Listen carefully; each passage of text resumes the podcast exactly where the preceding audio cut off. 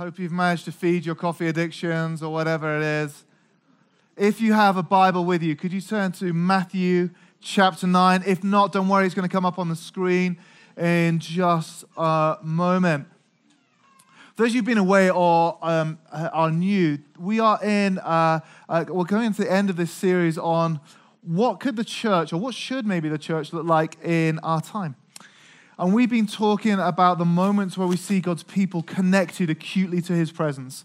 Um, uh, in the Garden of Eden before the fall, in Revelation, uh, when, uh, when God returns to be with his people. And then when Jesus is amongst his people in, uh, in the Gospels, when Jesus is around, what, did the, what marked out the people in those moments?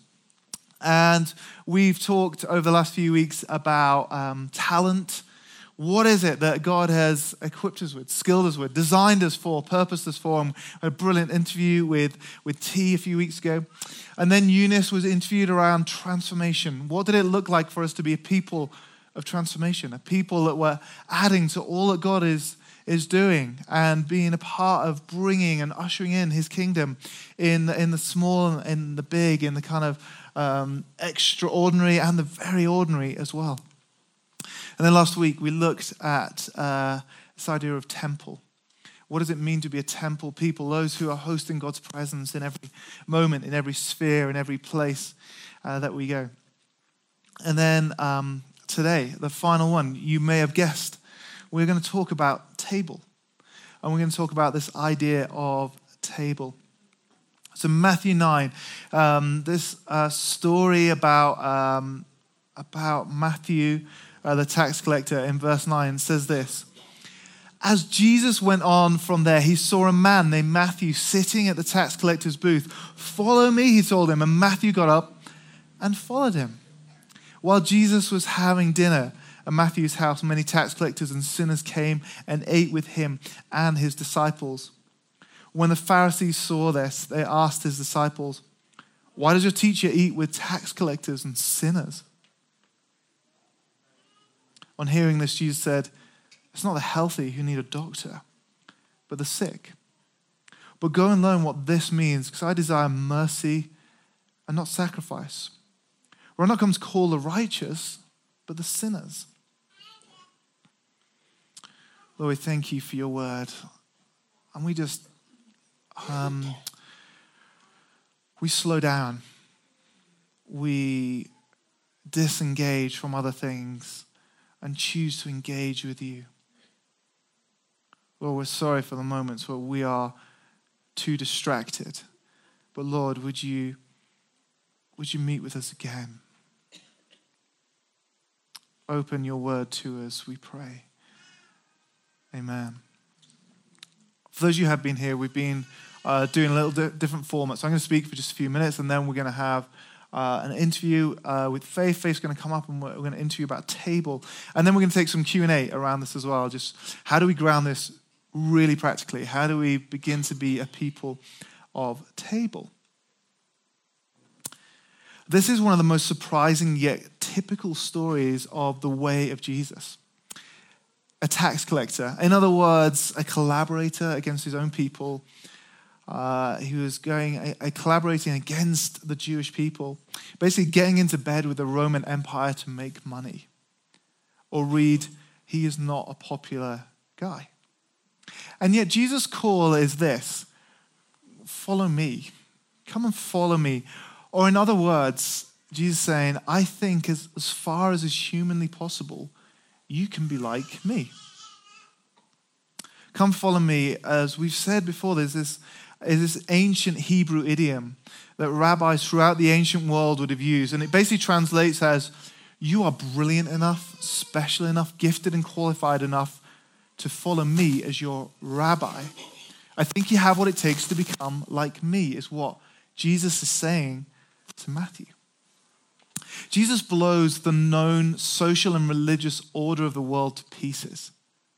The first act of Jesus to his new follower is this, though. By the way, we're going to your house and we're going to eat. Um, I don't know if this ever happens in any of your houses. When I go, I always have this idea of like, guys, do, would you like to join us? Would you like to come? And my wife's like going, Are you kidding? There's nothing in the house.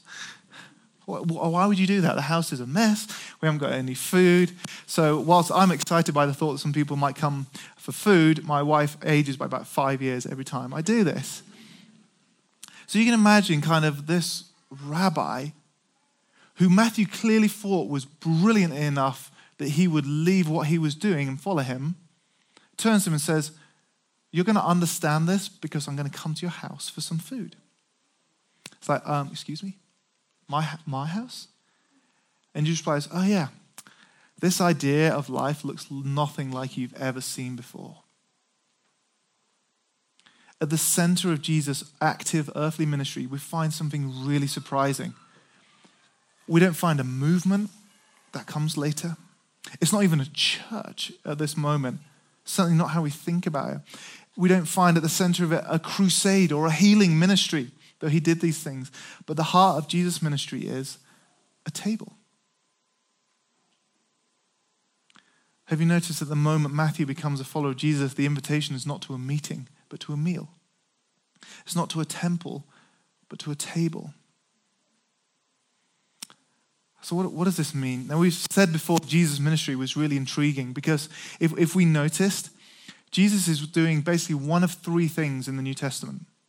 He's either going to a meal, or he's coming from a meal, or he's at a meal. That's basically what Jesus did. But this isn't just about food.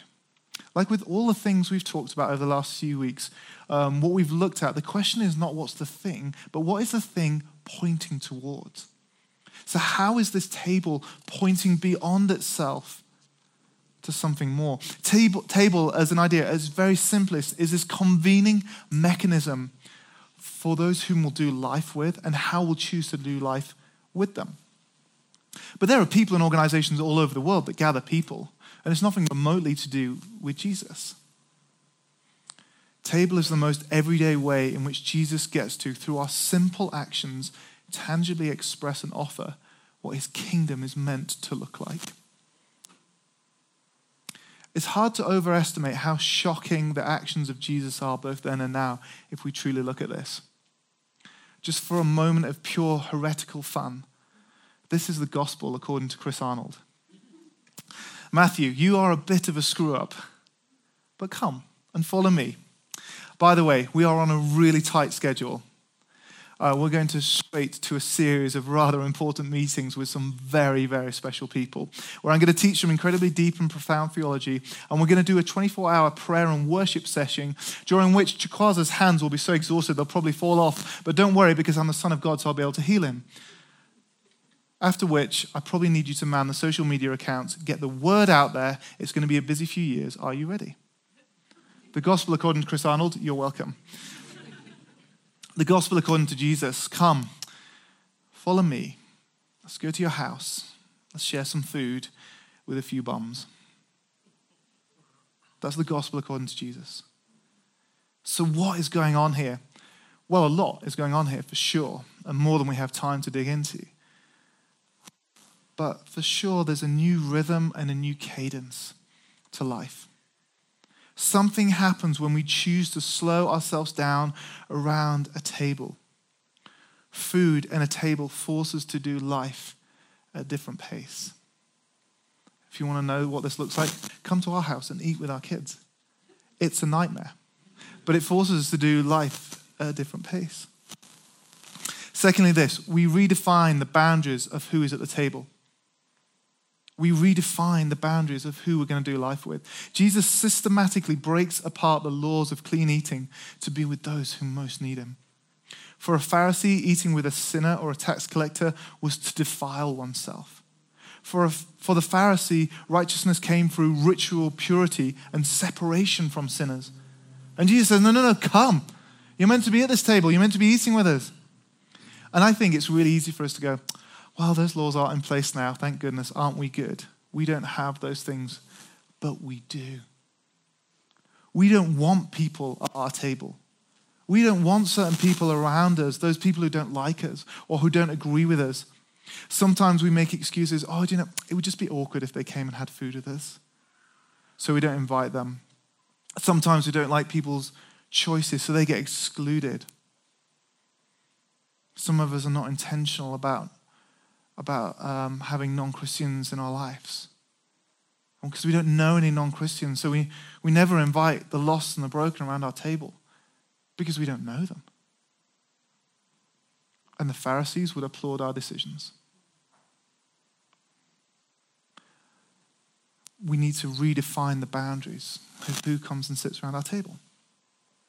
Thirdly, this by doing uh, life at someone else's table, we say, I value you. You're seen and known. I value your space. The table is this great leveler. It doesn't say to others, um, you need God's grace, as though you're looking down and saying, actually, you need God's grace. It says to those seated, we all need God's grace in a really different way. We, at the same level, we commune in the same way, we share in the same space. And then this, we finally we offer a vision of something new. Look how radically different this place was with those who ate with Jesus. This isn't, you know, the Bible's being polite when it says sinners. But we can read into that and know that this is people that Jesus didn't, uh, probably didn't at times want to hang out with, but chose to time and time again. I wonder the tables of our time, the places that convene people, they're often deeply insular, deeply guarded, and deeply managed. But we have an opportunity to do something new. I remember sitting with uh, someone uh, a few months ago. They were a Christian celebrity. I don't know if that's a thing. I think it's a thing. A Christian celebrity. And I said, This is the way I think. I was like, dude, we should go into a bar and we should start, like, just be, be able to have conversations with people about why we do what we, we do. Let's just chat to people about it. He said, I could never be seen in a bar. It would ruin my reputation and my career. And I was like, what, like ruin it enough to get hanged? Is that what we're saying? And I think so often we put who we are before what Jesus wants to do. Are we not prepared to be different? We're called to more than a Christianized version of our world. Like, can we be called Christians but essentially act like everyone else? I am staggered, just as, a, as a, a, kind of reflection on this, I'm staggered at the amount of Christians who think it's okay to be rude and hateful towards others. Like, it might be woke to hate on certain people and to take to social media to call people out on it, but it is not Christian. Authentic table means we invite people. It means love your enemies. It means pray for those who persecute you. We don't change anyone by hating on them. And in what sense is the tables, the convening places of our lives, a place for those who we don't like, who we don't agree with? Are we going to be shaped and challenged and grown and nurtured, not just by the people who think the same as we do, but those who think differently? We're going to take a moment uh, just to just to check in with the people around you um, see if they're feeling just as guilty as you are right now, and then. Um, and Faith is going to come up. We're going to do the interview. Um, but the guys have got some paper and pens. So if you have any questions on what does this look like, and we're going to really ground this. What does this uh, look like? Um, jot them down. And if they're really tricky, don't worry, I'll give them straight to Faith. Guys, thanks so much. Um, I got to be honest, most weeks I'm sat here in a really uncomfortable chair. Like even when we had the stools, Eunice, like we were falling off the stools. This week, these chairs are exquisite. Thank you very much. You're welcome. I'm looking forward to. I'm, I'm, looking forward to the day when our entire church is decked out in bean bags and sofas and armchairs. That's my vision of church. Um, so, Faith, we, we've put a table right in the middle of this. These are the things I think about as table. Like, normally for me, sitting with a book in a nice, comfortable chair, but actually, it's, some, we're saying something else in this. We, we've been chatting on this, and faith and food and table and Bible, I hadn't realized as I looked into it, they're so kind of interwoven, aren't they? What? Completely connected. It's um, so for me, one of the things is how fascinating it is how many times food is mentioned in the Bible, right? Mm-hmm. So if we look at something like money, Money is mentioned, depending on the version that you're reading, about 800 times. The word holy, I think, is about 600 times. The word love, um, I think, was about 300 times. Pray, 300 times to five, depending on what version. Do you want to guess food? Okay, hold on. 1,207, if you want to be precise. but, but of all the things, you know, when you're thinking holy, love, pray, all right, money, because we all need to kind of be warned about money and told about money. But it's like food, food, food. And food is at the top in Genesis, food is in the middle, food is at the end. This great feast that we're going to have. And it's like, why? Like, Jesus was, was not just a hungry guy. He's just not like, hey, you, let's go to your house. Hi, everybody, sit down, let's have a meal. Like, why there's a bigger thing behind food. So in Genesis, like God creates the world, and then I think it's chapter two um, brings forth trees. They were beautiful and had delicious fruit.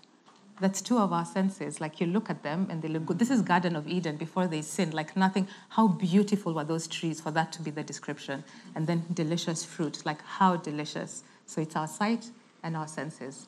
Like, why is that important to God? I guess because for sure we could have, uh, like, even if food was important, it could have been like it didn't have to taste of anything. Like functional. It could have been like functional Yeah, stuff. yeah. And even now, like with modern technology, we could just like, I don't know, I once a day hook up to a drip for 20 yeah, minutes exactly. and pump our body with what we need. Oh, there's a biscuit, small brown biscuit. Eat that. That's all you need for the week. Be done, and now go be productive and go do real holy things. You know.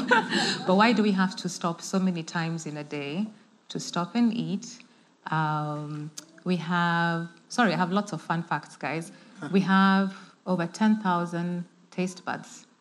Like why for every and that's why eating is so enjoyable right? Like it's what it just induces. Just let's sit down and have a good meal. Like we could have had like one taste bud. It's functional. Just go eat that thing. Then go just go do holy things people. Like just go bring people to the kingdom. So why is food so important to god? So for me that was really fascinating just the string of it like throughout the bible And as we've talked about it, table does something different to us, doesn't it? it so, like, like I said, you know, it's not just about the food, though. I think that's really important.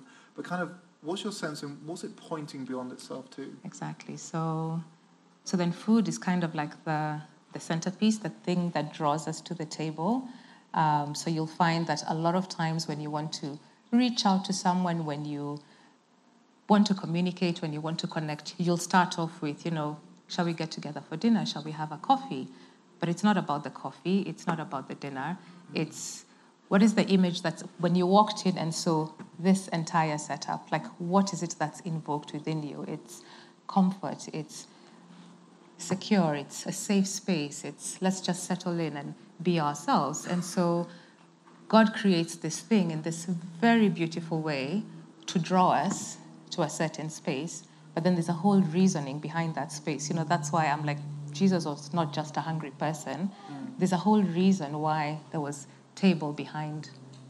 Well, there's a reason behind the table, right? When we go sit, Matthew, let's go to your house, and you're going to have to feed all these people who are with mm. me. But what am I communicating to you, Matthew? You are accepted. And now, once we're at the table, it's a space of grace. And then, if we're going to have a conversation, it's easier for you to hear me. It's not coming from a space of judgment. So, there's so many different elements that I feel the table brings. So, with Matthew, I felt that this is a space where Jesus was showing you are forgiven. Believe me when I say, I love you, that I've called you to the kingdom. When I'm sitting at your table, I'm saying I'm accepting what you are offering me. So I'm not coming from the top down, like you said. I'm not preaching at you. He never used to require everyone. He would sit, it says he sat with sinners and tax collectors. He didn't require them to believe in him or to accept him before he sat with them. He mm. just sat with them. Mm. And from that, we're allowed to assume that through that connection and through that being with him, that's how they got to know him, believe in him, and maybe choose him. We're also not told whether they all chose him, mm. but he still sat with them anyway. You know, people have reflected back to me over work over the last, I don't know, two and a half years, one of the things, probably the most common thing I've heard about COVID is the way it's shaped the working week. Hmm. People now do meetings on, on Zoom or at, not in person. And it's fine, there's, you know, there's great benefit to that, but the one thing they say is miss is the, those moments around the coffee machine. Hmm. those moments where people kind of step out of this almost like transactional moment to, to interact in a, in a different way. Um, and I think table has that power to, to draw something out of us that wouldn't be there in a more functional meeting. And it's um, what you are calling the slowing down, and it's uh, the power behind the table. So then again, tables do look different. So you are at a coffee machine, uh, but the whole idea of let's go, whether we're going outside, because it happens outside as well when we're going to the office, and it's almost like, okay, this gives us permission to stop, take a pause. Mm. I can look you in the eye, I can connect with you as a person. I'm now not wondering if you signed you know the voucher that you were supposed to sign if you've handed in the report it almost like it gives you permission to stop and be human and connect face to face heart to heart with someone hey how are you doing how are your kids How's your son's tournament this weekend? And those two minutes, five minutes, 10 minutes, depending on the relationship we have with the person, allows you to stop and relate. And for me, that's what I feel that this is one, because I think there's different elements that God has given the power of table. And that's one of them. It's a space of connection, a space of slowing down, a space of this is what kingdom really is. Let's talk, let's see each other as as we are. You're not the boss. Well, I'm not the boss, and you're the. Sorry, we'll edit that out. um, and what about for those who are going? Do you know? What? I, I just don't know where this fits in. Like I kind of get that. Like I kind of get this is a nice idea, but what about how does it actually fit in? What does that look like in real terms? So, um, you know, sort of going back to I think there's different kinds of table. I think it's easy to quickly format it to what we're comfortable with. So I do table really well. Like I'm always having people over for Sunday lunch, and that's what we do. So I have no problem with table. That works for me. Um, but there's smaller tables that, that let's have coffee table, like that, the let's have um, let's stop at the coffee machine. But also, even with the table that you have, are you intentional about it? Do you stop and think?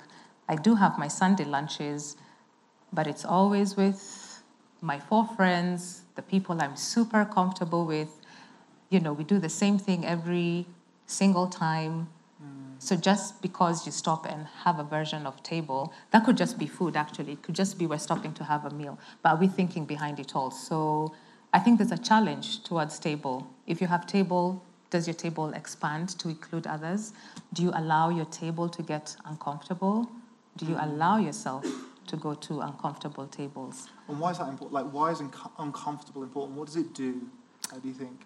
It's um, us looking at what Jesus did when he was going out with the sinners and tax collectors. Now, that was a really, this is the thing, this is how bad tax collectors were considered. They couldn't even come under the category of sinners. It's like we've got sinners, then we've got the tax collectors. That's how bad it was. And for him to go out consistently because it's mentioned a number of times in the Bible. Um, this was not necessarily an easy thing for him to do. Like he was making a really bold statement. And then he's going with his disciples who are, they were like us guys, they were a rough bunch. It's just like, we're going to Matthew's house. Okay, why is Jesus walking there? Like, are we really walking into that house? Right. Okay, it was not a comfortable thing. But what was the purpose behind that? When Jesus is saying, everyone is welcome to the kingdom. This is how we are part of one body. This is how we connect. This is a space for grace. This is a space that allows us to have hard conversations. Mm. Right? If you want to have a hard conversation, guys, don't do it on WhatsApp.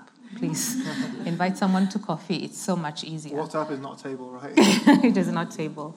Um, and so this is Jesus modeling to us that there's a whole reason behind going behind going around our own discomfort because there's a bigger vision here when we are saying we are on mission in every space that we are. So being uncomfortable. So I get invited to a space because it's not always about people coming to us that makes us uncomfortable. You might be invited into a space where I don't know them that well, or I don't know that part of town that well, and I don't want to disrupt my day, and I don't want. But what's the bigger picture? If you make yourself uncomfortable and go into that space, what is it speaking to that person mm. right what's what's that person going to speak into your life uh, that's also something to think about And it's a challenge for all of us because all of us will have or do have uncomfortable tables, whether big or small. And you know, it's, I think it's interesting just on that. We this is this idea of table. I think is probably the least valued of all the things we've talked about. Yeah. So you talk whether it's in church or in secular terms around what do you worship or who are you becoming or how are you trying to change the world, and the world's like in on those ideas. But when it says, um, so how are you going to slow down and be with people that you might change? They're like, what? Like who does that? This is this is such an alien concept. Yet for Jesus, it seems to be front and center in the way that he goes about um, delivering things. Yeah, and I think because in our world today, it's um, the things which get rewarded visually, even within the church, are different. So, um, you know, worship looks good and sounds good and it seems correct. That's what we should be doing. Lift your hands in the air. Um, preaching looks good, sounds good. That's what we're supposed to be doing. But table is quieter, it's smaller, it's more generally more, you know, behind closed doors or you know out of the way. It's not something that's big and loud.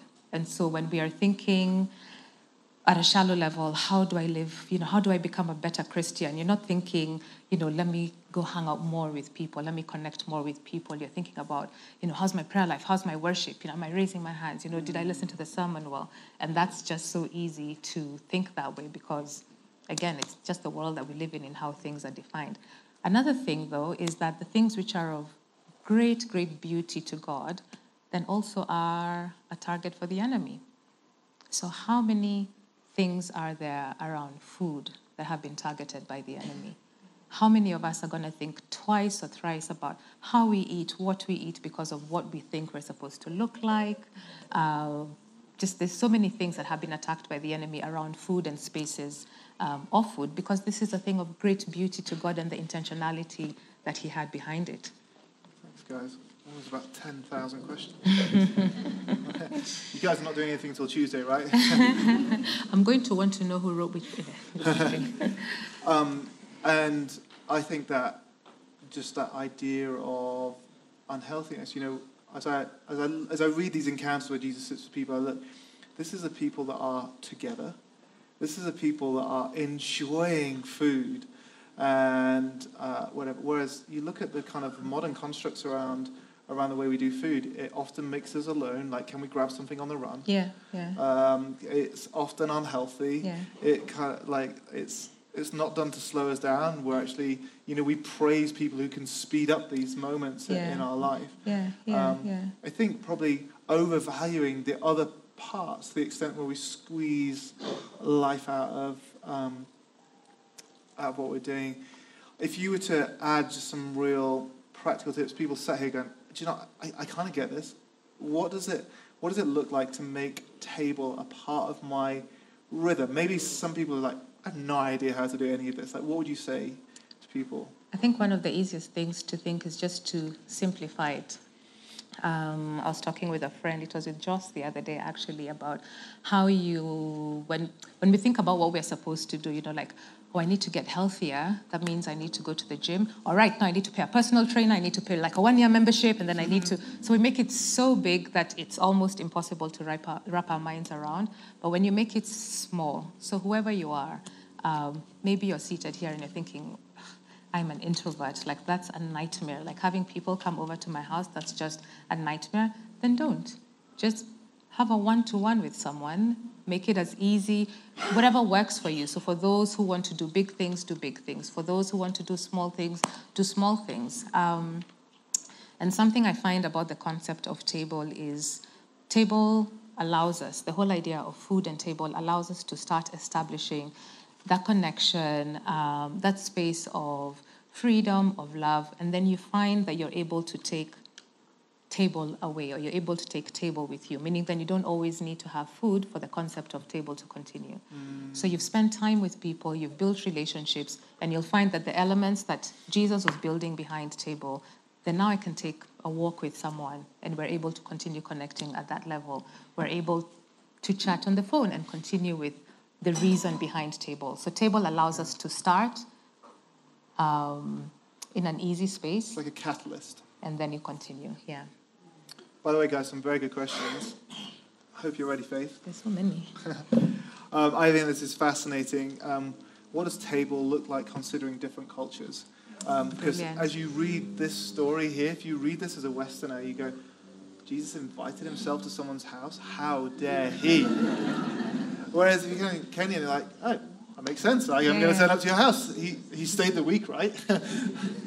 um, what does this So- look like in our different cultures? You know, often I've kind of shied away from different elements of table because I've gone, oh, I just don't know what that's going to feel like. I don't know what it's going to be like. Or, gosh, what, what would they feel like coming to my? You know, what does that look like? It's one of the reasons I think God did table. It's on purpose. You know, I think it's brilliant that table forces us to think outside of ourselves, right? So depending on where you're coming from, it's either for that's really awkward, like I don't think we should be doing that, versus the others who are like, we're in there and I brought my cousin, and my cousin had her friend with her, and then we came, and then and I think that's brilliant about for us as children of God and what we are called to do. Table forces us to think beyond ourselves and outside of ourselves. So, um, oof, so I wanted to give the example of. So my mom passed away a month ago, and um, okay, I'll summarize it really quick. In that space, I saw people. We had all versions of table that happened. Um, people who could pop in briefly, people who could sit for a long time. Uh, we had very simple coffee. I mean, sometimes I'd forget to offer. You know, people would serve themselves, or we'd have bigger meals.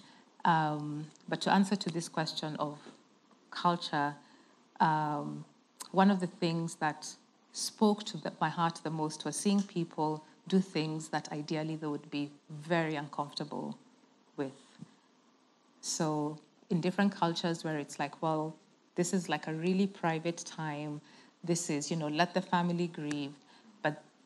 These friends would look and they'd be like, but actually, that's not what faith wants, even without asking me directly, but understanding, and stepped outside of themselves and would show up, bring whatever they were bringing. Um, Yeah. and what it spoke was it's more than feeding us or giving us coffee. I probably shouldn't have been drinking caffeine in that season, you know. It's, um, but beyond that, but the message that it spoke of this is is Jesus. I saw Jesus. I saw God so much in that season, and even until now. You know, I think just reflecting on that, rarely can we get it wrong by trying to lean in.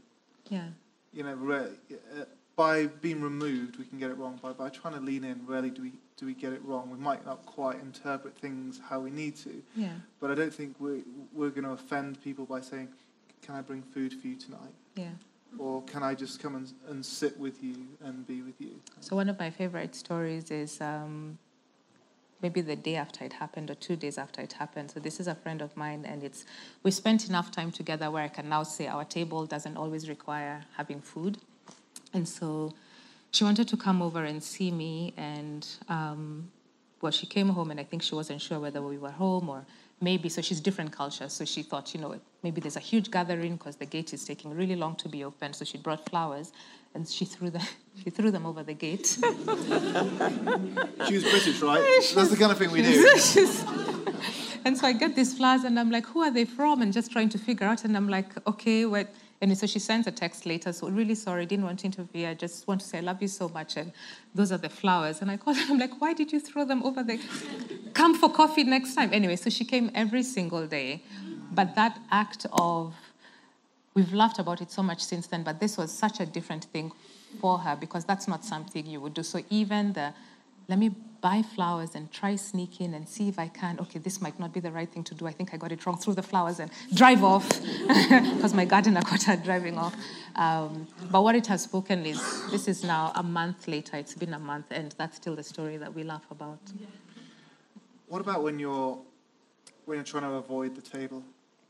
What about when you're trying to avoid conversations with people and, and things? What would be your encouragement? Maybe where you feel unwelcomed in a space or you feel like this what would you encourage people?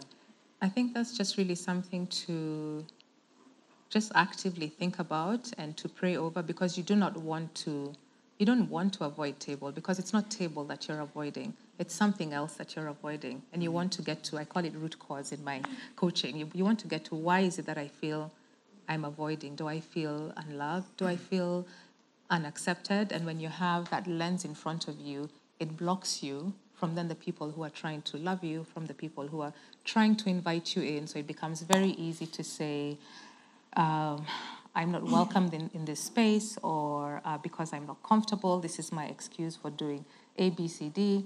Um, but this is not what Jesus called us to.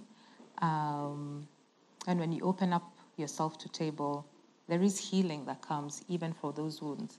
Mm. Um, so another example from the Bible actually is, so it's um, well after Jesus has resurrected, the disciples are out. They're fishing all night. They found no fish at all. And then they're coming back and they're dejected. And there's this man on shore. And he's like, Have you caught any fish? And they're like, No, we didn't catch. And then he's like, Cast your net over. And they cast. And when they catch the fish, they realize it's Jesus. And Peter jumps out of the boat and runs to Jesus. Then Jesus makes them food. That's what he does. He makes them breakfast, he makes them fish. And then after they've eaten together, because Peter's last conversation with Jesus was when he denied him three times. And so after they've eaten, Three times is when Jesus, Peter, do you love me? Yes, of course, absolutely, Peter, do you love me, Peter? So after the meal was that space for healing. Mm. And Peter got validated, and Jesus chose to do it at the space of a meal. And that's one of the powers of the table. It allows healing to come mm. through. So if it's something that you struggle with, it's good to ask yourself why, to understand that rejection does not come from every single table, so that your ears are open to the tables that you actually are being invited to, mm. or that you could invite also. Again, it's okay to get uncomfortable and allow for healing. Yeah, and I was thinking, you know, Jesus around the table, like the night before he, um, he's, uh, well, the night he's arrested. Yeah. Like, I thought that was me, kind of the night, knowing what was about to come. I'm like, I'm just going to take some time. Yeah. I'm going to be on my own. Yeah.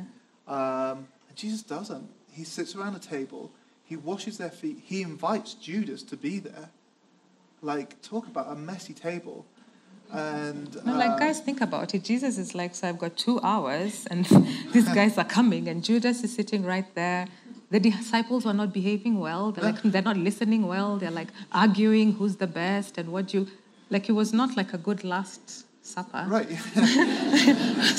but Jesus was really kind and he was really patient, you know. Remember me, please, you know, with the wine, and remember me when you're eating. They were not behaving well, but how kind and how present was he yeah. in that space and in that moment. You know, I don't think we can control other people's behavior around the table, but we can control our own. Yeah. And we can begin to offer something that offers the kingdom of God in that space. Um, other people don't. You know, my my son started doing this thing recently, which is really interesting. He keeps in the middle of dinner, he insists on sitting next to me, and then he'll kind of nudge me and he'll say, Papa, you're eating too quickly. Mm. and he's right, I do. Um, but what, what he's, I think, as I talked to him a little bit, he's saying, I don't want to rush this moment. Mm. Um, and are we going to be present at that moment for it to, to matter and to grow? A slight change. I just want to because I want to I want to get this thing because it's really important what is the place of kind of table and church and the voice when it comes to food being an idol mm. um, around kind of anorexia, mm. bulimia? I guess you could put in like gluttony as well, like kind mm. of the, the, both ends of the spectrum mm. around food as an idol. What what does it look like for the church in that space? Someone, did someone write that question? Yeah. I actually want to read something. Um, this is something that was online, an article online. um, but it just ties back to the fact, you know, when we're talking about the enemy will come at anything that is of great beauty um, and formed by God. So, but food is also at the heart of our rejection of God. The very first act of rebellion was an act of eating. Ever since that time, our relationship with food often goes wrong because our relationship with God has gone wrong. We find comfort in food instead of refuge in God. We use food or avoid food to make ourselves desirable so others can worship us. Our fractured relationships and greed mean many in our world go without food. We overeat, we undereat. Food is integral to our humanity. So it's no surprise to find that our brokenness shows up in our relationship to food. know, we have a we have an obligation as a, a, congregation, I think, to invite people into a healthy form of table, right? To to model something else. I remember kind of growing up where there was this, there just wasn't that sense of table. We sat in front of a TV to eat. We sat right. alone to eat, and my dysfunction around how I look at food, uh, you know, kind of often mirrors the way that I, I think about God sometimes. Yeah, yeah, and I think sometimes even when we recognize that we have a broken relationship uh, with food, oftentimes, again, because the world is so loud that we look for our solutions in a, in a worldly way. Mm. Um, and what happens then is how people go down, you know, sort of those roads of um, high dysfunction around food.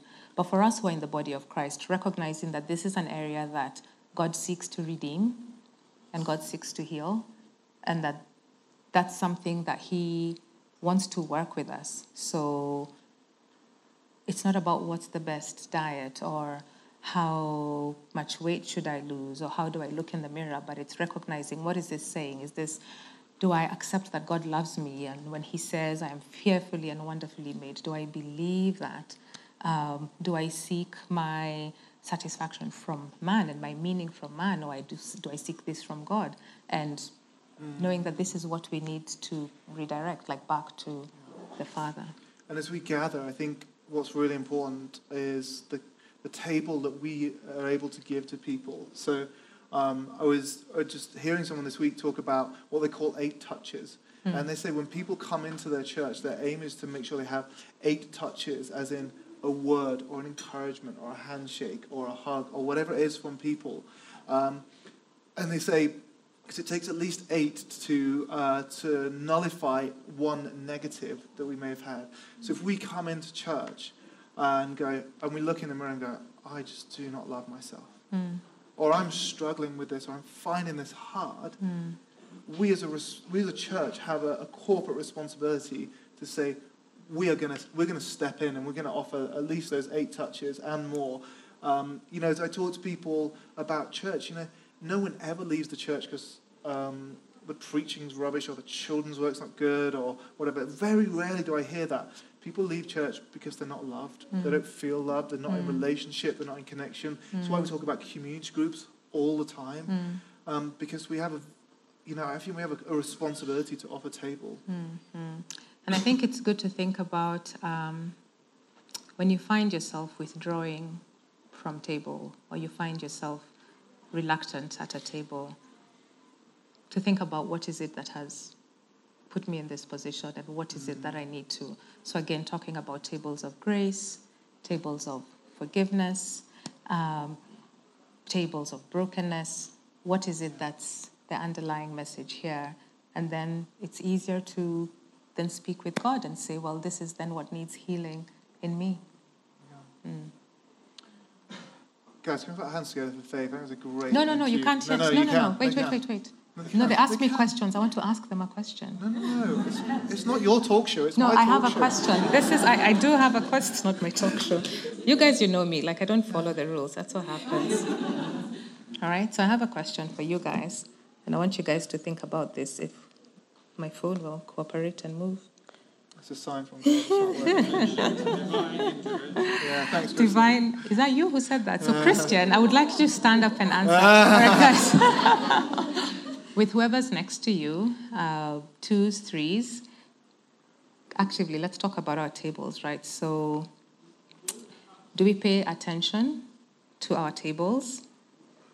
Do we think about the why behind our tables? Do we have any conditions for our tables? Yeah. Do we are we like no she can't come because she's this or I don't want to go there because of this? So what choices do we make about our tables? Okay? So really quickly, twos, threes. Yeah. We have you have like two or three minutes, and then we're going to close. and We're going to pray. Um, thanks, Faith. Okay, guys, chat to one another. Guys, you know what? We as a church, we don't have a table. We are a table, and that's really important that we we get this. And you know, I don't know. Just as we were thinking, there's a there's a couple of things in here, isn't there? There's those There's those carrying pain and baggage in here around this, those who've looked to isolate themselves and be disconnected. And I, I just want, I want you to know that you're, you're loved. Um, I think that's what God wants you to know as well, and that's really important. And what, and just yeah, we, we need to apologize for where the church has failed people on that. Um, that of all the things that Jesus talks about that we looked at today, being a, a table people was so important. And this is why we're doing this series, because we've got to grab hold of, of this stuff and, and run with it. And then I think to each one of us just to open our hands and say, this is how we could be a table people in our community, in our in our midst. If you're anything like me, you're you know, you're wondering what, what does this week look like? But I was just thinking I have 21 meals at least coming up in the next week. Hopefully a few more. But I have 21 meals at least coming up. Am I able to offer two, three, or four of these to others? Am I able to say, This is, God, this is your space? Not just the grace we say beforehand, but the entirety of it all. So let's just respond in a moment of prayer, and then we'll then we'll sing, and then guys, just go share some coffee, get to know some people, invite someone for lunch, invite me for lunch. Oh no, I'm already invited for I'm already invited for lunch. Yeah. Are you like, what? Faith, what do you what do you pray for us? All right, guys, let's pray. And I'll ask you to close your eyes